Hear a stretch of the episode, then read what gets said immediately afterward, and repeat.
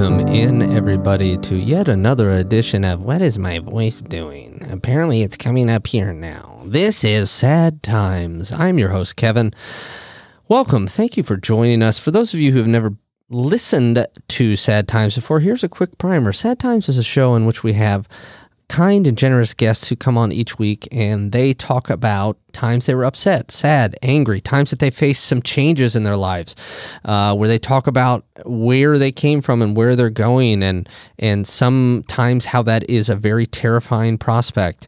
Um, it, just something that we all as humans go through on a day to day, month to month, year to year basis, but don't necessarily always talk about. The goal here is to uh, let these guests tell their story.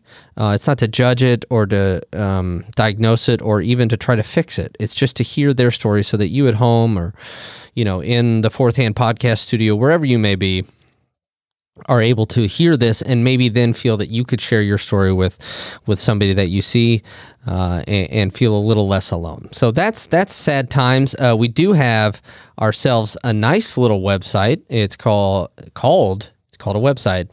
Uh, it's sadtimespodcast.com. Uh, and we will have the link to that in the show notes.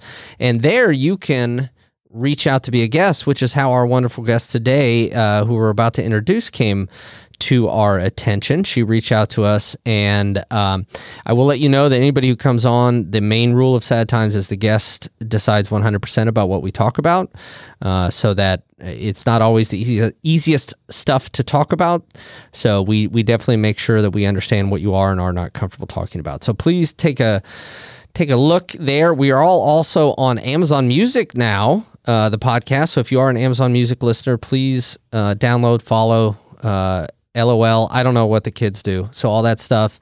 And um, yeah, let's get to our sponsor and then we're going to get to our wonderful guests. Uh, so this week's sponsor is the Ted Cruz Travel Agency.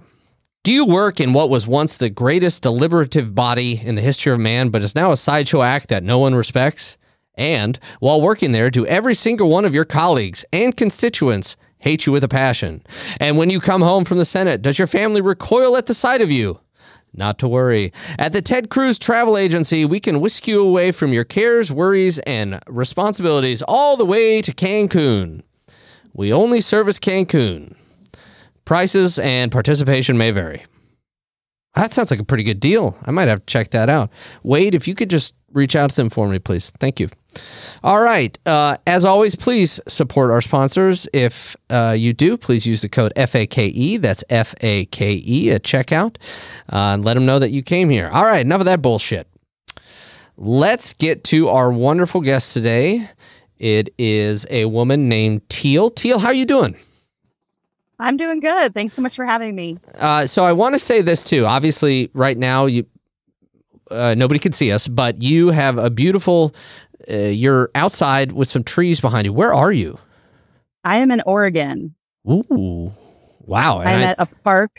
I'm at a park that um, I have to clean the bathrooms at every day, so it's not always the prettiest place. But where I'm at now is. I appreciate that we're not recording in the bathrooms. That's good. That's good. Agreed. Um, now, Teale, you and I are from the same lovely town in central Illinois. Um, and we, sure we were, uh, you graduated what year? 2002? Yes.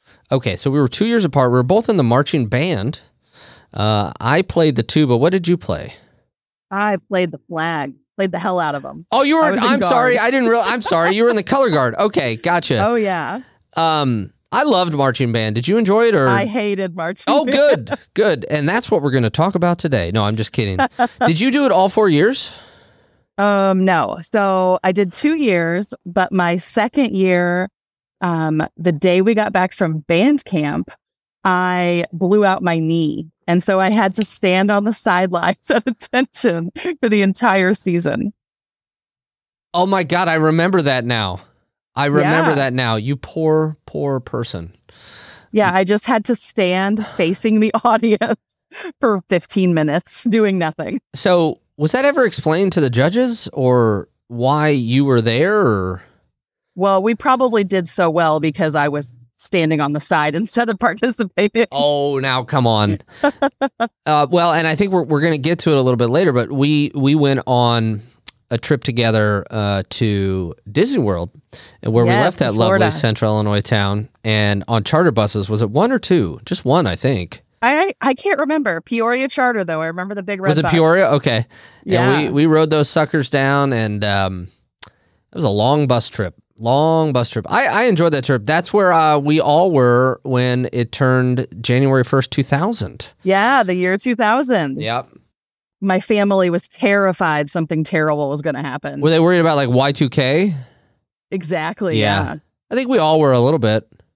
Brent's got like four Y2K related tattoos, all on his neck. They they aged very well. Pretty hardcore. Um, so we are from the same hometown, but as I said, we I didn't know you very well in high school, even though we had a pretty pretty small high school. I mean, when we were growing up, it was 4,800 people in that town. Um, tell us about kind of your early years and and uh, did you all were you always in Monticello? Pretty much. So my family and I um, moved to Monticello when I was about four, I think. Um, I was living with my grandparents at the time. Um, my bio parents were young and not really well equip- equipped to raise a child. Um, and so from the time I was born, pretty much, I was with my grandparents. Okay. Um, they re- they relocated to Monticello. I want to say like 1988, probably. Mm. Ooh, just one year Um, after the sesquicentennial.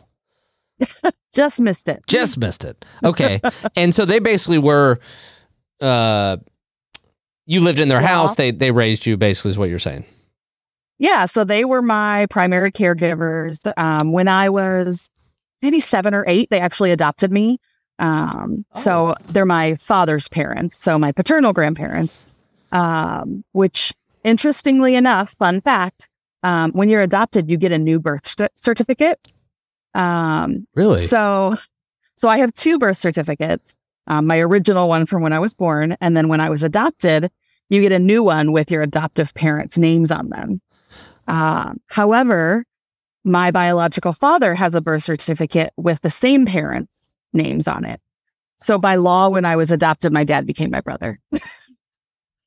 wow. Central Illinois, So that- baby. Um that's crazy. So let me ask you this, like if you were to apply for a passport or which document would you use? You use the most recent one. Gotcha.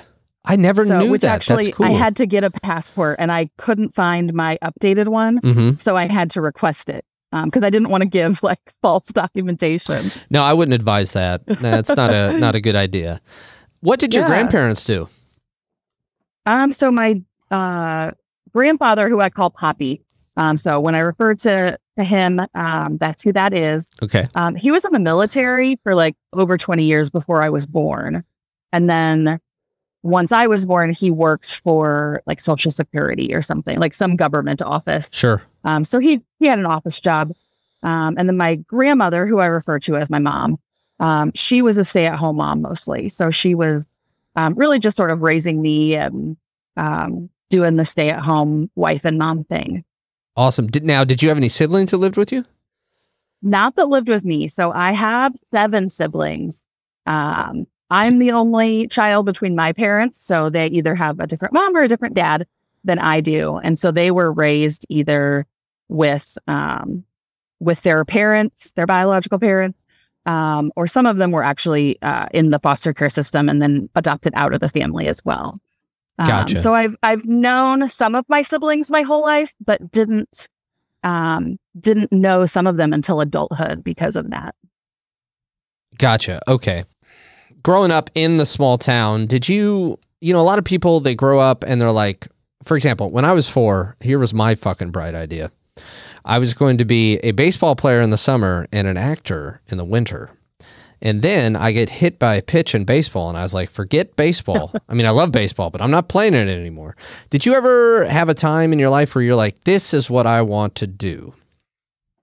Yeah. So, I mean, when I was young, I think, um, like most little girls, you want to be a veterinarian. Ah, but by the time I got older, um, my biological dad, he was, um, he had a number of addictions. And so it was kind of in and out of my life through the years and in and out of rehab.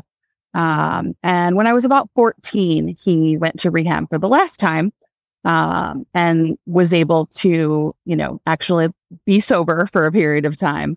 Um, and seeing how um, that, you know, people that worked in that field were so helpful to him, um, that's the side I decided that's kind of the direction that I wanted to go. Um, Specifically, was- like with addiction and rehab and, and things? yeah, to sort of work in substance abuse treatment um, because I felt like that was that was something that I was grateful that was there to help my dad, uh, my bio dad, um, and so I wanted to help other people do that too. Okay. Um, and so that's that's pretty much what I wanted to be until I was almost ready to graduate from college. well, what then what um, changed? well, so when I was a teenager, um, coming home from that aforementioned band trip, Mm-hmm. um, I came home to the news that my dad had actually passed away, my bio dad. Oh, Um, and so being given those those two sober years, um, especially sort of ingrained in me, like this is what I want to do. Like even though he died at 38 years old, like he he got to get sober and I got to experience that. Um, and so graduated high school, went to college, had that on the brain the whole time. Um, and then my last semester of college, I did a, an internship in an inpatient um, substance abuse treatment program. And while I loved the work and I loved like getting to see people kind of break down their walls over time, it was a 28 day program. So just as soon as people would start to kind of open up and work on doing some healing, it was time for them to go home. Um, and I, I didn't like not being able to help them beyond that. So I decided that that wasn't what I wanted to do. so a couple questions about that. Twenty. It was twenty eight days. Was Sandra Bullock there? You know, it would have been more interesting if she was. Yeah, But sadly, she was not. And then the other question is, did people have to leave due to insurance constraints? Like the insurance is like, we're only going to pay for this for this long, or the actual program was 28 days, and then you just weren't part of the follow up. Correct. So the actual program was 28 days. So essentially, with this program, um, there's basically a four week curriculum that just you are working through with the group of people. Um, and then after four weeks, you're restarting that curriculum again. So, you know, week one, day one, this is the topics that are discussed. You know, week one, day two, these are the things. And so that that schedule just sort of rotated. Um, and no matter where someone was um, when they were admitted, you know, they just jump right in. And because they're only there for the four weeks, um, no materials being repeated during their stay. So then the idea probably would be, you know, to continue with outpatient care. Um, but the internship I was doing wasn't involved in that. I, Um, I have however, to. Oh no, go, Oh, go. please. No, go ahead. I was going to say, however, that kind of sparked my interest and maybe I want to work in like outpatient mental health instead of this inpatient option. Gotcha. Um, and I, I want to call out here too. I, I think it's really admirable and really cool that you're like, hey, I saw this work for my dad. I want to do that. I want to help the same way that this helped me and my family. I, I, I just think that's really wonderful and that's awesome. So I think that's kind of what we all want to do is like when something impacts us, we want to make that impact and like help others achieve those things too. I think that's true. And would you say that you're a, a pretty big um, empath? Em- uh, I believe the term is empath, right? Yeah. Yeah. I would absolutely say that I'm I'm a huge empath. Um, I mean, probably um, to a fault. Um, I definitely I feel what other people are feeling. I you know identify when other people are struggling. Um, I'm also kind of a people pleaser though, so I I tend to want to help to resolve. You know, if people are having struggles, um, and so, sometimes that's not always what people want. Um, they don't always necessarily want their problems solved. They just want someone to Mhm. listen. Um, so being an empathetic helper um, has evolved through the years um, because I've realized, you know, in in trying to always want to help with other people's problems, then my own kind of got pushed to the back burner. Do you think that almost subconsciously, though, it was um, a way that you could be like, well, I'm helping, just say Kevin, I'm helping Kevin over here. Uh, that way I don't and I'll I'll deal with my stuff later. So Mhm. um, it was a way that you could be the person that you want to be, but also kind of not deal with the other stuff. Do, or do you think that did not play in, I- at all? I definitely would agree with that, but I would say that I wasn't even aware that Mhm. I was doing that because I didn't want to deal with the other stuff. Um, like, you know, I mentioned I was I was raised by people that weren't my biological parents. I had a parental death when I was 16. Um, but in my mind, I didn't see my life as being traumatic. Um, so I didn't even acknowledge until more recently in life that these traumas were occurring. I was just sort of blind to them and focusing on what I could do to help other people. I didn't think that that I needed any help necessarily. Is it almost that you're like, well, this can't be traumatic because I lived through it? Was it kind of that like, well, my my life can't be traumatic, other people's can, but mine can't? Absolutely. Um, Yeah. You know, in in my mind, I would kind of just justify the life that I had as being like, you know, well, I didn't face abuse or neglect. You know, I was raised in a two parent household. We were middle class. You know, we didn't have to worry about where our next meal was going to come through or come from. So I would just kind of minimize those things that were actually probably pretty big traumatic things. Um, I just would look at the cup half full um, all Mhm. the time. Okay. So you decided you wanted to go into mental health. Uh, and as an empath, uh, as you've uh, described yourself, and you know, let's just call it an eight-hour workday. That doesn't mean it always is, right? But uh, in an eight-hour workday, you're taking on in in a mental health role. Often, you're taking on the problems of others and trying to help them solve them, and then uh, the work is done. But as an empath, was it really hard to shake that day off and then go? uh, Not to say that anything was wrong with it, but just to be like, okay, now it's I need to think about myself. Was it hard to make that transition? Absolutely. Um, so yeah, I mentioned that I decided I didn't want to work in um, the inpatient substance abuse treatment. What I ended up doing for much of my uh, career, um, for over a decade, I worked in outpatient mental health, um, working with people in the community um, that had pretty severe mental illness. So again, even though I take medication for depression, anxiety, you know, even though I have my own things, um, I was working with people that were you know, in my mind, they needed so much more assistance. Um, you know, at least my life isn't as bad as, you know, these folks that need these supports. Um, so I was always more concerned with are their ne- needs being met, um, you know, making sure if they're healthy. And that doesn't turn off when you go home from work um, right. all the time. Uh, and so my my clients that I worked with through that decade uh, really kind of I was like a sibling to them almost. You know, we would spend so much time together, and I was sometimes the the closest to family that they had. And so when they were struggling, you know, even though I wasn't on the clock anymore, I still would, you know, be worried and have them on my mind and things like that. Um, so it a- definitely is. Go ahead. Sorry, was there a way that you would be able to communicate with them, you know, outside of quote unquote the nine to five hours? So what I did is not necessarily what everyone in the profession will do.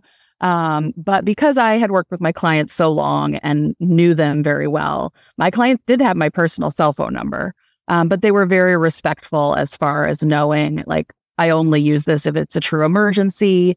Um, I certainly wouldn't wouldn't give it out to folks that I knew couldn't have those reasonable boundaries. Um, but yeah, that was that was something that sometimes you know, at 10 o'clock at night, I might get a phone call because somebody has to go to the emergency room and I need to walk them through like how they can get there and things like that.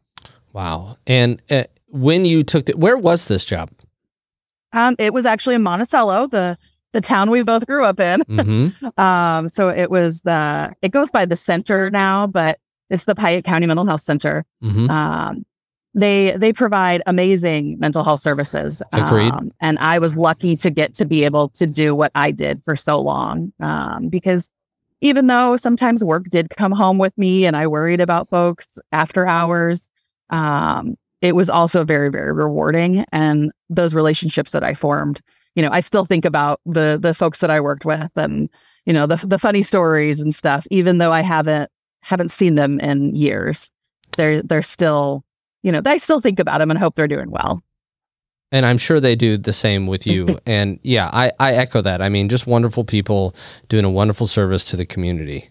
Um, around the, so you, you were doing that work. Did you, and then you also, did you get, you got married. Now you got married before you started that work or in the midst of that work?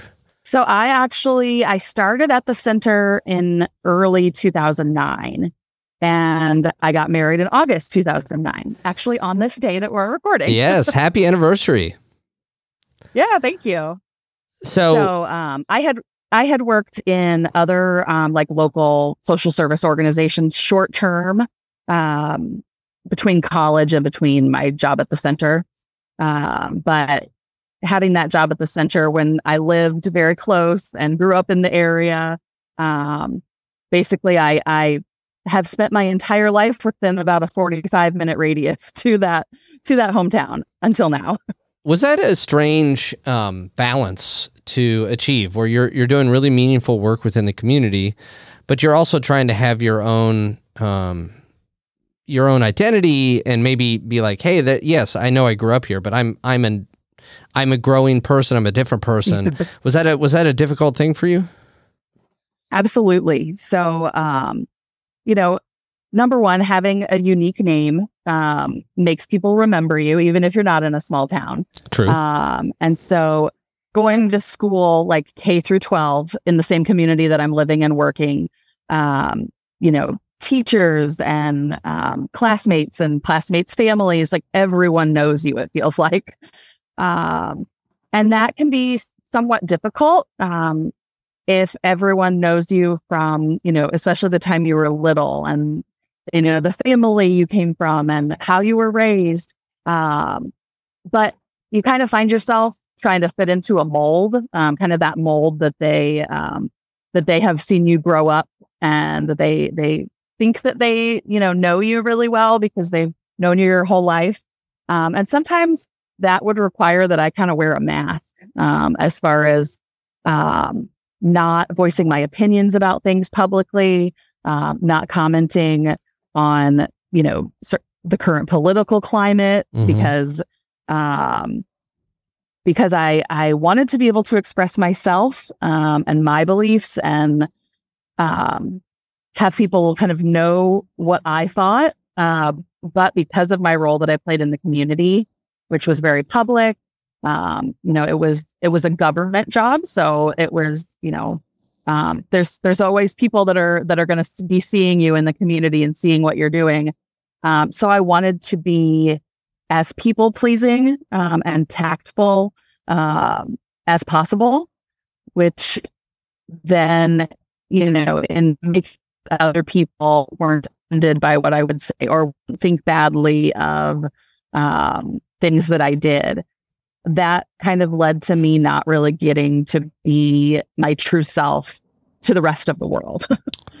so there was there was Teale that was out in the community who was friendly and um, you know liked everyone and always nice, and then there was Teale who sometimes just wanted to tell people to shut the fuck up. yeah. Right. Uh, but then with that role and uh, yes, I can I can totally understand what you're saying.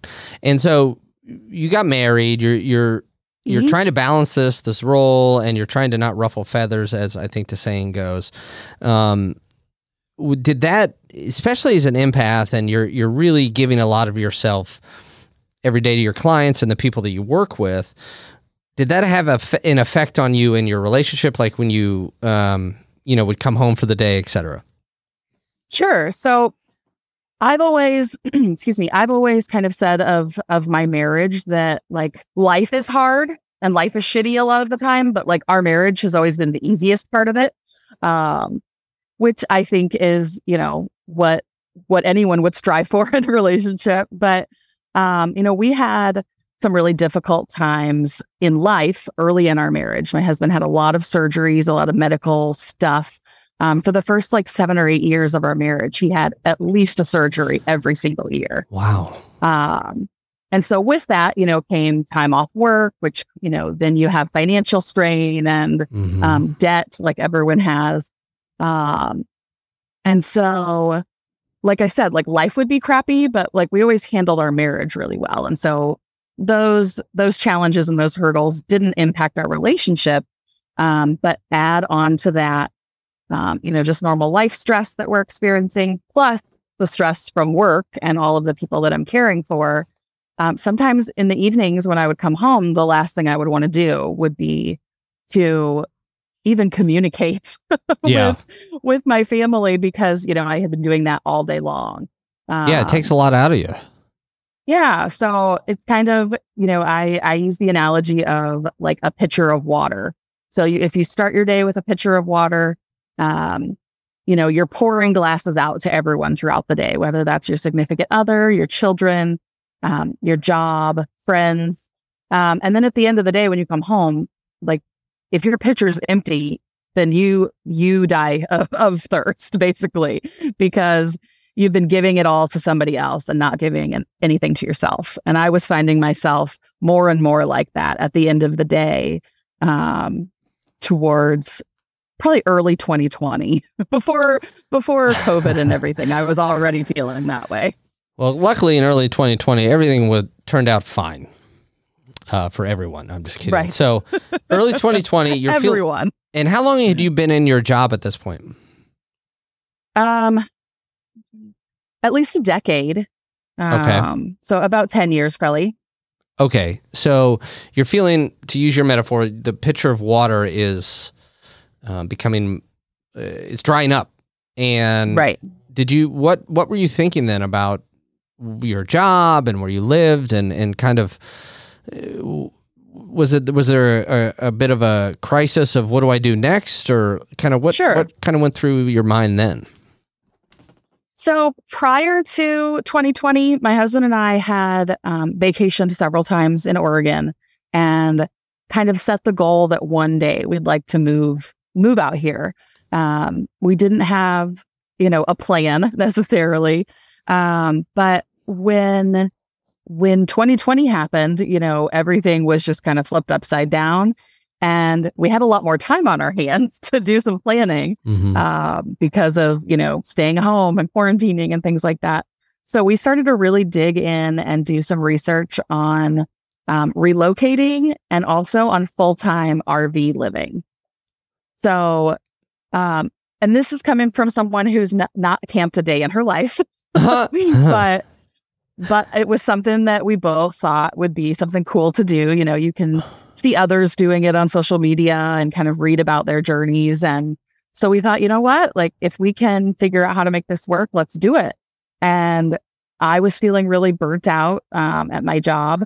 Um, I, I never saw myself necessarily leaving the center. Like, if I still lived there, I probably would still be doing what I was doing. mm-hmm. Um, but you know, with with the chaos of the world at the time, we thought like, well, why wait? Now seems like a seems like a good time as any. Um, Did you own an RV at that time or did you have to purchase one? We did not. No. Um, so we the thing we did was we purchased a truck um, because you have to have something to pull the RV. We have a fifth wheel now, um, which you know you tow behind a truck. So the first thing we did was get a truck. Um, the second thing we did was uh, list our house, and so we had been preparing to list the house. Um, that takes a long time when you've lived somewhere a long time. You just accumulate so much stuff. Oh man, isn't that the Um, truth? Yeah. So um, we listed our house in July and had been kind kind of eyeballing different trailers and fifth wheels, and um, it was essentially a purchase that we were going to wait until our house sold because we were going to take the equity that we had in the house when we sold the house and then buy an RV with it. Um, and so we actually a, a friend was selling hers and it's it was in great condition. We got a great deal on it, and she was even willing to kind of store it until we closed on our house, um, which we did at the end of November 2020. Um, and about a week later, we hit the road in our RV. We sold everything or um, donated it, um, with the exception of a storage unit that still sits in Monticello with some stuff in it. But other than that, we left with what we could fit in our RV and we hit the road. How scary was that? Terrifying. Why was it terrifying? Everyone, er, so everyone always will tell me like, "Oh, you're so brave for doing it," but like you can be brave but still scared shitless. yeah, and that's basically um, kind of how the last couple of years of my life have been. I, um, when we hit the road, because we had never um, owned an RV, you know, there's this whole gigantic thing that you know you're going to have to repair and um, learn how to learn how to do different things um, with the rig. Uh, you know, as RVs aren't meant aren't built to live in, so when you're living in it, you the wear and tear is a lot greater, sure. and so you have to fix things a lot sooner than you would in a house. Um, I also I didn't know how to tow it, so I've I've still never towed the thing. Um, but just knowing that like oh if something happens to my husband and he's not able to drive like i don't know how to, what to do with this thing. Yeah. Um and we also i was leaving the only home essentially that i had ever known. Um i was 37 years old i think and i had only ever lived within about 45 miles within central illinois um so you know leaving behind friends and family and not having a job that that we were you know we were just we had some savings from our house and um, the goal was oregon um, but we wanted to travel a bit first. And so we did we did that for a couple months um, but then traveling is expensive. So we were kind of uh, spending money quicker than we expected. And so we decided we better find a, a new home base um, in oregon and um, one of the things that a lot of people in the full time RV community do is they will um, like do work at campgrounds. Um, mm-hmm. So they mm-hmm. call it work camping, um, or you can. Uh, a lot of positions are volunteer, where um, you will volunteer twenty hours of time, but then you get to park your RV and live full time there. When you say volunteer twenty hours of your time and work, what is it? What kind of work is that? Just cleaning up, or what does that mean? Yeah, so I can only speak to what my experience was, um, but we we actually were chosen to um, work at an RV park that had an ocean view um, on the Oregon coast. Um, absolutely never thought that I would live on the Oregon coast, but the opportunity presented itself, um, and so we had like a weekly schedule um, that hours that we would be available. Um, there was at, at, some parks there's like a live it like a live-in caretaker that lives in a house on the property, um, and so that person uh, was kind of like my boss. And so mm-hmm. between um, myself and another host and him, um, we basically have to have someone available at all times in case campers need something, in case someone needs firewood. Um, then there's daily cleaning, daily trash removal um, you know, cleaning bathrooms, things like that. Just everybody sort of all hands on deck to make sure the park stays beautiful and that campers are happy. okay. Um, and were you actually right on the ocean? Um, so we um our location was in Florence, Oregon. And so Florence is actually most well known for um the sand dunes. Okay. Um, so like the movie Dune was actually inspired by um, the author of the book. Well, I said movie, but it was a book first. Frank Herbert. um, yep. Yeah. So he actually spent time at the Oregon Dunes, and that was some inspiration for some of the um, some of the like geographic types of things. So fun fact about Florence. Wow, I didn't know that. Um, okay. Yeah, but our park was actually right where um, the Siuslaw River meets the Pacific Ocean. So Florence is really more of a river town. The Siuslaw River um, travels through town and is actually literally right behind me where I sit right now. Okay. Um, and so where it runs into the Pacific, that's where our um, our park was. And so from my front door, I could see. Um, I was uh, it was probably a mile to walk if I wanted to put my toes in the water, but um, yeah, it was ocean view from the front from the front yard. Did you ever get get used to that? Or was it every day you're like, oh, Jesus, this is so beautiful? Every day, I mean, every day for probably a year, I had to pinch myself. I, you know, it, it was so hard to believe that this plan that we had hatched actually was working.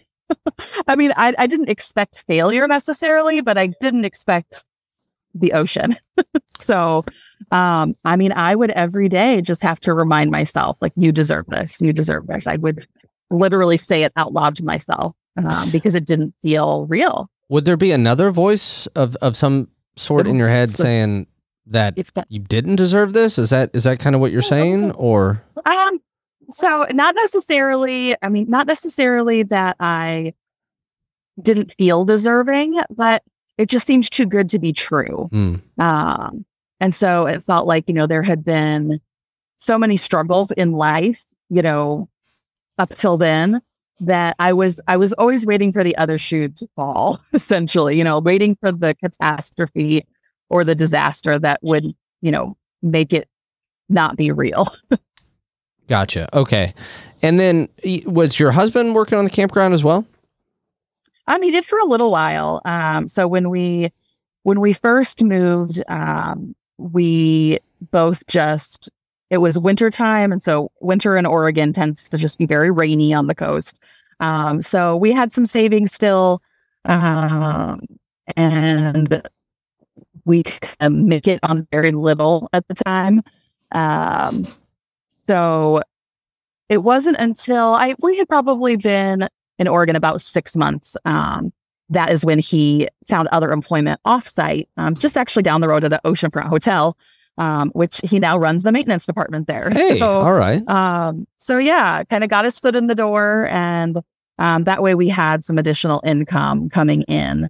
Um, because I mean, there were there were months that you know I went to the food bank because we didn't have money to. It, things are very expensive out here too, so we didn't have money to you know to necessarily pay for groceries. Um, I got on Medicaid. You know, I all of these benefits that I always had helped other people in my job with. Um, now I was the one using them, um, but you know that's what they're there for. And I felt like I had, I had uh, paid my dues, and if I needed that program, then that's what I needed for the short term. And so um, it was, it was things were tight there for probably six or eight months. Um, but you know, if you if you want something bad enough, you make it work. Yeah, so I wanted to ask you, as things are, you know, tight and, and, and difficult money wise, et cetera, you're you're did you were you questioning every day like what have I done? Like did you have on top of the you deserve this, was there also like, oh man, you know, oh things don't feel as um safe uh, as they did when I had the nine to five in the house, et cetera, et cetera. Was that a, a struggle for so you or no? I, you know, it. I would have expected it to be um, because I am. I'm a person that likes to plan. I like to know exactly what's going on. I like to be prepared. Um, and the the lifestyle that we were living in Oregon didn't really afford that all the time. Um, you know, for instance, living in the RV as things break, you know, you're having to fix them and um, you know, kind of put out fires here and there um, not knowing, uh, you know, we we were pretty confident that um, we would be able to remain in our position um, at the campground, you know, year after year as long as we wanted to. Um, but as as you know, the months went on, you know, we're kind of hoping like, oh, you know, if this doesn't work out, what can we do instead? That's the planner in me. Mhm. Um, and so, you know, there there were times when it felt like I should be worrying more. Um, but the longer that I was kind of um, adapting my lifestyle to this new geographic location, I also kind of mentally was realizing more just about myself as a person and um, I guess kind of I also had a lot of time to think because I wasn't going to a nine to five. And so uh, it's also when I kind of started to begin to process some of, you know, this this trauma that had happened in my life growing up that I had never thought was trauma.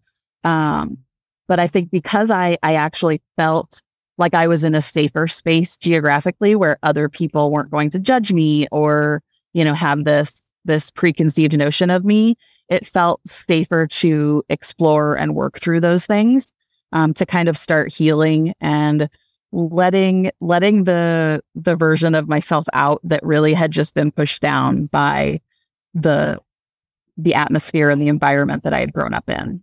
So, in that peaceful situation where you do have some time to think, isn't it nice when there's Mhm. time to think? Now, it's scary for me because sometimes I think too much. But um, did you is that when you kind of realized, oh, I really did, you know, I really did have these traumas, whatever they may be, and then do you you feel like you were embra- embracing is not the right word encountering them for the first time? Like you were actually dealing with them for the first time? Yeah absolutely. Um, so you know having having this time and this um, you know location where i i was living pretty anonymously um, so like I could go out and nobody's going to know me because I don't know anybody. um, but that was that also kind of gave me some time to to just sort of reflect on um, you know growing up the way that I did and just the family dynamic that I had and um, you know kind of getting getting the freedom or, or learning how to have the freedom to tell those that had caused kind of some pain in my life, um, letting them know like how it had made me feel and that, you know, even though this might have happened 30 years ago, like I'm just now working through it. And um, I don't, you know, I don't feel like I can fully heal until I let you know how your actions impacted me. So, for example, um, uh, my my bio mom and I have exchanged some letters um, because I find that is sort of an easier way to sometimes work through the the tough stuff um, is getting to like write your thoughts out um, uninterrupted. Um, and so you know my my mom and i uh, bio mom and i have have sort of exchanged letters and i've been able to you know kind of tell her this is how you know this is how i felt when i was younger. And then she's also been able to share with me, you know, when when we're kids, we don't really get that our parents have feelings, you know. Um, but she was able to kind of share with me how those same circumstances, um, you know, made her feel from her point of view. Um, and so, unfortunately, a lot of the people that that I would love to be able to do that with are no longer living. Um, so that becomes difficult too because you sometimes can't get closure or healing from your trauma if the people that caused it aren't here anymore. Um, or if you do get healing, you have to figure out a way to do it where you just have to be okay with not being able to tell them how how their actions made you feel. Right. And you, you have said a few times, um, I think you've described yourself somewhat as a people pleaser. Um, and as somebody who's always been a people pleaser and then you're kind of making this transition you're really encountering some things and you're you're reaching out and, and expressing how things made you feel. Was that did the, the impulse to be a people pleaser did that almost hold you back from being able to express these things? It definitely made it harder um, for sure. So and i think that's why i find like writing the letters a little bit easier because then i can kind of get my thoughts out, digest them. Um, being a people pleaser means that I also sometimes don't express myself fully because I don't want to hurt someone else's feelings. Um, so that's pretty much pretty much growing up that way. You know, I didn't I wouldn't want to hurt uh, you know, bio parents' feelings, but I also wouldn't want to hurt adoptive parents' feelings. So a lot of times I would just kind of keep things to myself and bottle things up um, because I didn't want to cause pain to someone else, even though it was causing pain to myself. But you don't. I imagine you didn't realize you're like, no, I. Or do you do you think you ever had the thoughts like, well, I don't want to cause said person pain, so I'll just take this on, and and it feels like, you know, small little minute pieces, but that stuff does add up. Did you ever realize it, that it was adding up, or was it only until you had some space and time to yourself with your thoughts, g- getting away from that 45 mile zone that you, uh, right. in which you grew up, like that you said, oh, okay, that did have an effect on me? Yeah. So I think that I was starting to kind of um, realize some of these things prior to leaving Illinois um, you know, as when my adoptive parents passed away in 2011 and 2014, uh, I was tasked with like cleaning out their hmm. home of 30 years. Wow. So um, after doing that and sort of, like you know, finding letters between my parents and finding documents and learning a lot of things about my parents that I didn't know when they were alive. Um, that kind of started the ball rolling as far as me, um, you know, realizing like, okay, there was there was some dynamic going on here that that did really impact how I've the adult that I've grown into. Um, but now these people aren't here for me to process that with them. Mm. Um, and so initially it kind of felt like, well, this isn't fair that, you know, I, I'm just stuck with knowing all of this knowledge that was kept from me. Um, how am I supposed to, you know, how am I supposed to deal with that? Um, well, I had a lovely therapist out here in Oregon who kind of helped me figure out, you know, how to get closure. Like you you don't necessarily need an apology from someone to get closure um, right. and sometimes that's not possible. Um, but there there are ways that you can um, arrive at acceptance without an apology basically. Um, and it can be hard to do and and i wouldn't say i'm all the way there still sure um, but i definitely um, have really dove in the last two and two and a half ish years that we've been away from Illinois. Um, I've picked up some hobbies that I put down. You know, when I was a teenager, I loved to like paint and do crafts and things like that. And, so you you do a lot of painting um, now? After after some, I, I dabble a little. Mm-hmm. Um, but um, but it's more. It's not for me. It's not really about the finished product. It's about the process yep. and like how I feel when I'm doing stuff. Um, and so how do you feel when you're doing teenager, stuff? What is the feeling that you get? I'm sorry that I keep interrupting you. I just oh, that's okay. Yeah. um, so I have a very anxious mind, and it will it will run a thousand miles an hour sometimes. Um, so even though I'm a recovering people pleaser, I still worry about you know if I have an altercation with someone um, or a, a conversation where like I had to be confrontational I don't like to do that. So after the fact, I'll just be like replaying it in my head and what could have I said differently? Um, and essentially worried about like what those people must have thought of me.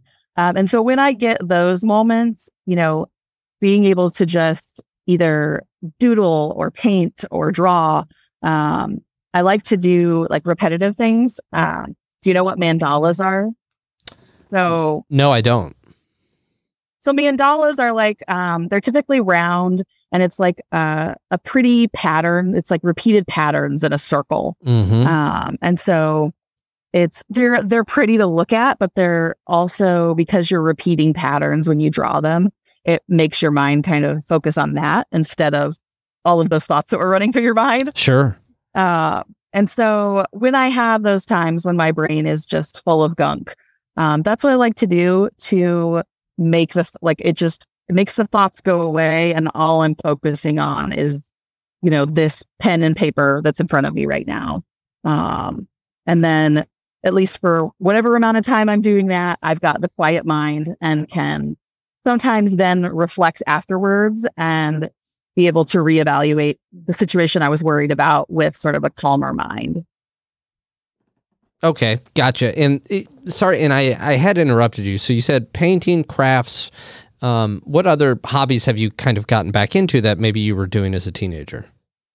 Um, so I also um I have old lady hobbies. So um, you cross stitch? I uh, I do cross stitch yeah. sometimes, and I crochet. Um, I actually crochet like it's kind of a little side hustle, like friends and family when they see stuff on the internet, they'll send me a picture and be like, hey, can you make this? And so I'll make a little money on the side doing it. Um, but those are those are kind of the main ones. Um, and it's helpful. Usually when I'm doing those, you know, I'm like listening to music or listening to an audiobook, just stuff that will kind of activate my brain in a different way to to focus less on what I was obsessing about and anxious about and just kind of clear my head that way. And I imagine being in such um, beautiful surroundings helps with that as well. For sure. So I I live um so after we hosted on the on the Oregon coast, um, we actually weren't looking to relocate elsewhere in Oregon, um, but the opportunity was presented to us was offered by the county, which is the campground we had been working on was a county property.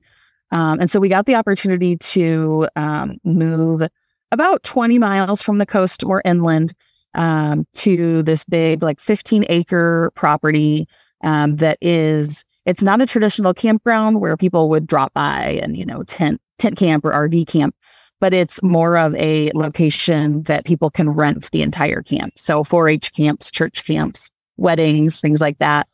Um, okay. So um, I have the, the, that 15 acres of property at my fingertips at all time. Wow. Um, we get to live in a house on site. And so I take care of, um, you know, the maintenance and the cleaning and dealing with the public, with the, the groups that come in and stuff. Um, so year round, I have you know this beautiful atmosphere at my fingertips, which is awesome. Have you learned a lot of maintenance related things between the RV and then kind of the work that you're describing now and at your previous campground? Like, did you know how to do all this stuff, or did you just have you kind of learned on the fly? No, I didn't. I didn't know anything. Um, so the RV stuff, um, my husband is he's very handy and um, that's still that's still his his wheelhouse when when we were in it. He would take care of that. Um, but now at our location uh, that we are now since he still works off site and now i'm the one that's in charge if something breaks like i got to figure out how to fix it.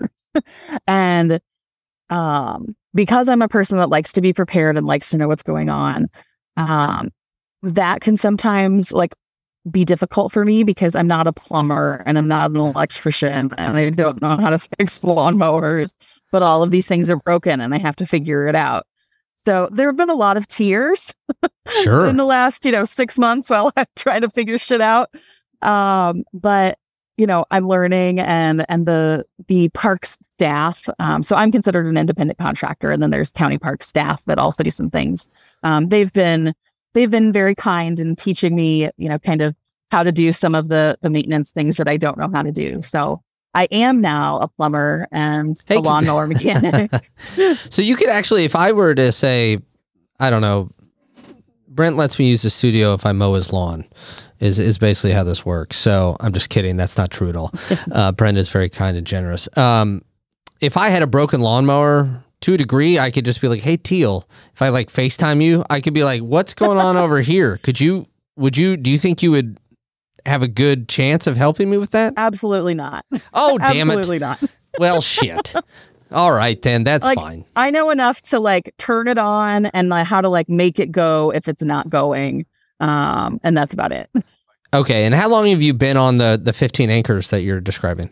Um, since the first of December um, of oh, 2022. Wow. Okay. So our our season is just April through October, so we don't have guests on site um, in the winter months.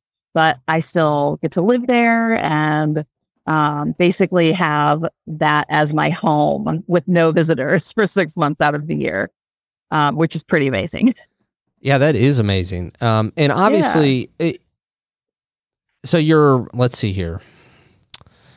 Coming up on three years outside of what the the big change the the big decision yeah. to leave. How do you feel? I mean it sounds like it's going pretty well. It is going well. Um, i'm actually returning to town uh, to monticello in october oh. for a oh. visit. When? Um, and oh, it will well, be the first okay. it will, mm-hmm. it will, be the first time that i have been back since um, how are you feeling about that I mean, I'm excited for some things. Um, I have, you know, I have a niece and a nephew who I miss terribly and have grown so much. Um, so that's probably what I'm most excited about, and and seeing other family too, but sure. mostly them. well, the town um, square is still there. It's, is it hopping? Always, always. Um, so, but they put those stop signs up, so now you can't. I don't even want to talk about those fucking stop signs, man that when those started going up, I was like, what is what is what has my life become? Because right, because I got hit when I was in second grade. I got hit because I was an idiot and I was like, Ugh! and I ran across the street and I got nailed by this poor high school. I don't even know who it was. Oh my gosh! That he just hits this little pipsqueak second grader and I get thrown. and I got that poor guy probably was like, "Oh my god, oh my god, oh my god, oh my god." Luckily, I was He'll I was on totally the episode fine in a few weeks talking about his trauma. of right there you go. there you go. So even as you're out there and you're dealing with it obviously as you said you're still working through it. I think a lot what a lot of people assume or, or maybe at least tend to think oh well i fixed this problem with my mental health it it to me in my experience it's never that it's managing it so as you deal have you still been dealing with some that anxious mind depression et cetera even though you're out there and and you're doing exactly what you wanted to do Definitely. I mean, just because your location changes doesn't mean that your shit changes. so, um, you know, being in a different location has helped me um, focus on myself instead of all of the other people in, you know, in my in my area. Um, you know, friends, family, acquaintances, strangers. Um, I'm not really worried about about um, what their thoughts are now. Mm. Uh, whereas, you know, three years ago, that was all I was worried about was what people would think of me. You know, putting putting a good um, good face forward so that people would think highly of me. And now I don't give a shit. Like if you don't like me, you don't like me. Whatever. Um, but being able to um, I mean, as as much as I love the mental health profession, being out of the mental health profession has allowed me to fill my own cup, like I mentioned, um, and you know, not having to to take care of as many people. I mean, I've always been a caretaker, um, and so not not having to be the caretaker and the fixer um, allowed me to kind of focus focus on my own stuff. But I definitely have um anxious days or like stressy and depressy days and um I know that they won't last forever so I try to um you know occupy my mind in doing some of those creative things that we talked Right. about um but it's it's definitely it gets easier I found over time you know to kind of confront these things and work through them Yeah, that's a that's a big thing for me too. I I again, I'm sorry to interrupt, but I, I totally agree with it. It's not like everything. Again, you're not going to solve it, but it's not like oh, one day all this stuff works now. It's it's step by step, small, uh, not TGIF step by step, starring Patrick Duffy. Uh, it's like small incremental steps, and then those steps become a little easier. I've found. And Absolutely, then the same yeah. way that we're building up certain things that may cause us pain, we're also building up things that are helping us heal. for sure. Um, I've, I also, I mean, sometimes I have to put self care on my to do list um, because life will get busy and I will, um, you know, have all these other tasks around the park that I need to do. And I'll start to feel, you know, be feeling the the racing thoughts and stuff. And then I'll realize, you know, you haven't taken any time for yourself in a few days. And so sometimes it goes on the to do list um, to make sure it gets done. When did Um, you when did that become something that started to recur on your to-do list? The self-care items, I Um, mean. I would say so. I would say that I've I've done that throughout my adult life, Mhm. um, in in increments. So, um, if I'm if I'm going through sort of a depressed period, then those things uh, probably aren't on my to do list. Sure. Um, but then That's you know, I realize as I as I do those things that that um, I guess one thing that we one thing that we called them in in some training that I did was like a wellness toolkit. And so if you imagine like you have a little toolkit, like you know, with your hammer and your screw and your drill, but instead of tools, you've got like wellness tools. So the things that that you do when you're at your best that make you happy. So for me, that might be reading or drawing or listening to music. Like knowing what's in my toolkit and like naming them when I'm feeling good helps then when I'm feeling not so good, I can look at this list and be like, all right, you know, these things make you feel better. So we need to do one of these things today. Yeah. Um, so, What and is- that what- would be, you know, that would be stuff that I would teach my clients about too, is identifying those things that uh, make you feel better mentally and bring you joy. And if you have to put it on a list and reference the list, then that's what you got to do. Out of curiosity, what what's some uh, stuff that you like to read that um you that that relaxes you or or what have you? Um, so I'm kind of a 50 50 audiobook versus like actual book reader. Okay. Um, most of the things that I've been reading lately have been sort of like whatever's the in the bestseller fiction.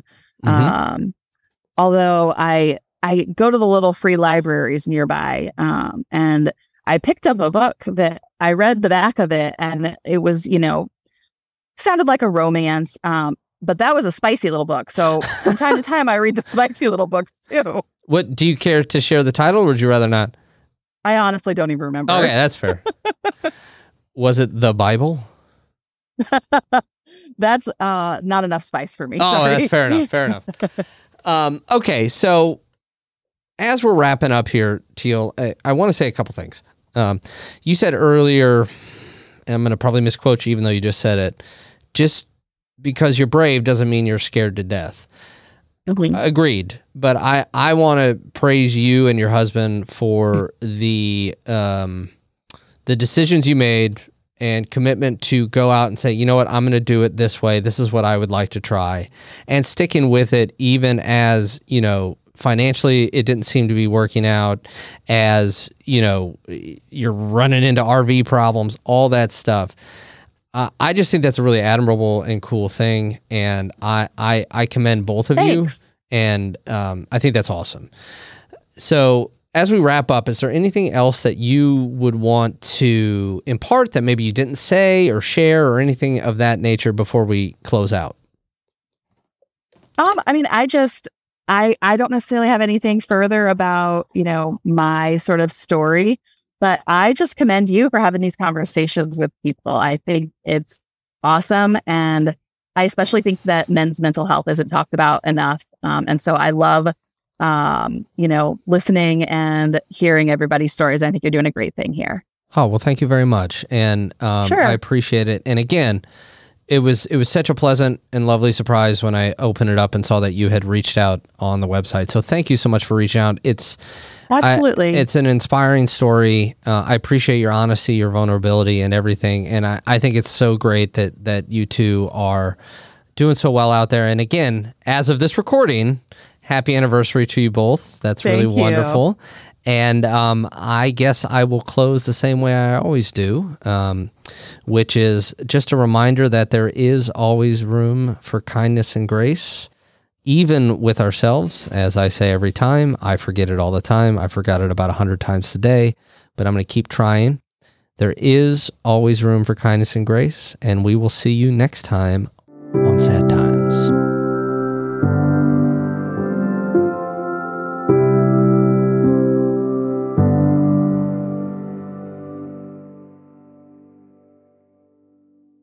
You've been listening to a fourth hand joint.